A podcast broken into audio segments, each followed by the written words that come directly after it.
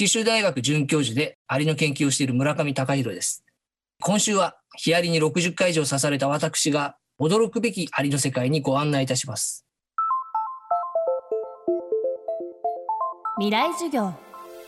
この番組は Think Ahead Act for Humanity 学校法人東海大学の提供でお送りします。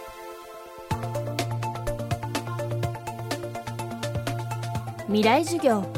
今週の講師は九州大学准教授村上隆弘さんです。村上さんの研究テーマはアリの行動や生態。国内外の森や林に分け入ってアリを捕まえその体や社会の仕組みを解き明かしています。役割分担を行い集団として種を守ってきたアリ。その社会の仕組みは人間よりよほど複雑だと村上さんは言います。未来授業2時間目。テーマはあり社会の不思議。超個体という戦略。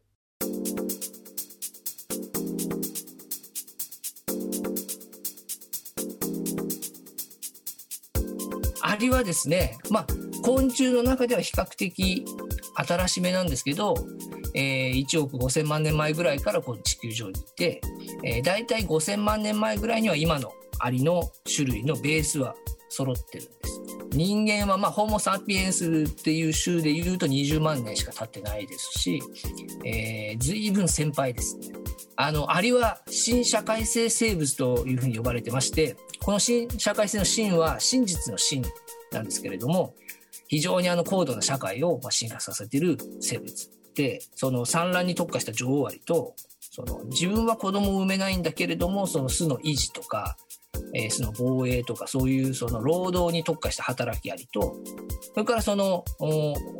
女王アリを受精させるためだけにいるオスっていうそういうその3つのカーストがきっちり分かれてて働きアリが子供を育てる時に世代が何世代もこう重なってたりとか、まあ、そういうふうな条件をクリアしないと我々はその新社会性生物と言わないんですけれども人間はその新社会性生物の一段階下のア社会性生物っていう基本的には、え家族構造をベースとした社会なんで割とシンプルなんですよ。なので我々はまだ、え新社会性には届いてないということで、え、社会の構造はもう明らかに人間の方がアリよりも単純アリの方が人間よりも複雑というふうになっています。それぞれが個別の役割を全うしコロニー全体で一つの生き物として生きる。個体を超える超個体という戦略でアリは生き抜いてきました。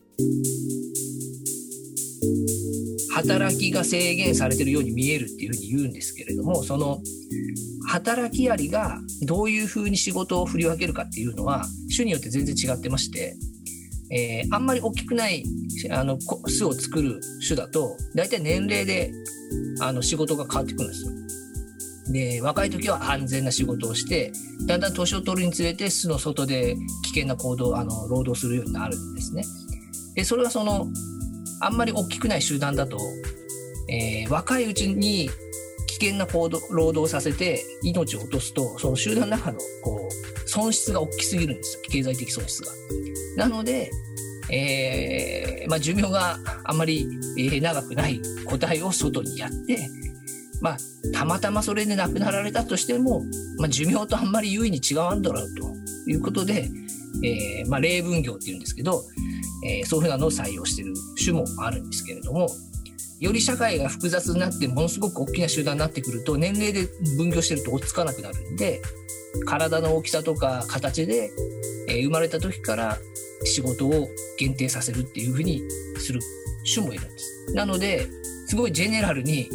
えー、仕事を一生かけて覚える人もおれば、種もいれば、もう職人みたいに一生この仕事しかしないっていうシステムを採用してるアリもいるんで、それを一時こう観察していくのがやっぱすごい面白いですね。中南米にいる鍋豚アリっていうアリはですね、とある働きアリの頭がすごい形が変化しましてこうお椀を乗せるような乗せてるような形になってましてそれでその巣穴の入り口をですねペタッと塞いでえー、ずっとその巣穴の扉の役割をするわけですね。でここもすごいことなんですけど自分の仲間しか入れないわけですから自分の仲間が来た時に触覚でトントンって叩くと、えー、開けてくれると。で敵の別の巣の同じ鍋二人が来ても開けないと。でそういうふうなことであの巣の安全を守っていると。実験的に皆さん思いますよね。これで本当にその役割機能してんのかと。こんなことをしてえー、本当にあの安全が守られてるかっていうふうに思われると思うんですけど実際にその個体を取り除いちゃうと、えー、敵が侵入してきて巣に巣が優位ダメになってしまうという実験結果がありますのでやはりかなり機能してると。初めて実物を目にして本当に扉になってるその巣穴にポコッとはまってる姿を見るともうあの知識と実際の現実とを見るとやっぱインパクトというか衝撃が違いますね。未来授業今週の講師は九州大学准教授村上隆弘さんです今日のテーマはあり社会の不思議超個体という戦略村上さんの著書あり語で寝言を言いましたは不走写真書から発売中です。未来授業明日も村上隆弘さんの授業をお届けします。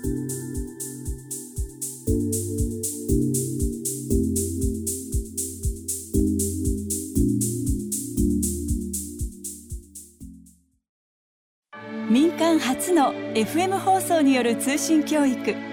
そんな東海大学のチャレンジが生んだ FM 東海。実は東京 FM の前身って知ってました？Think Ahead Act for Humanity 学校法人東海大学。未来授業。この番組は Think Ahead Act for Humanity 学校法人東海大学の提供でお送りしました。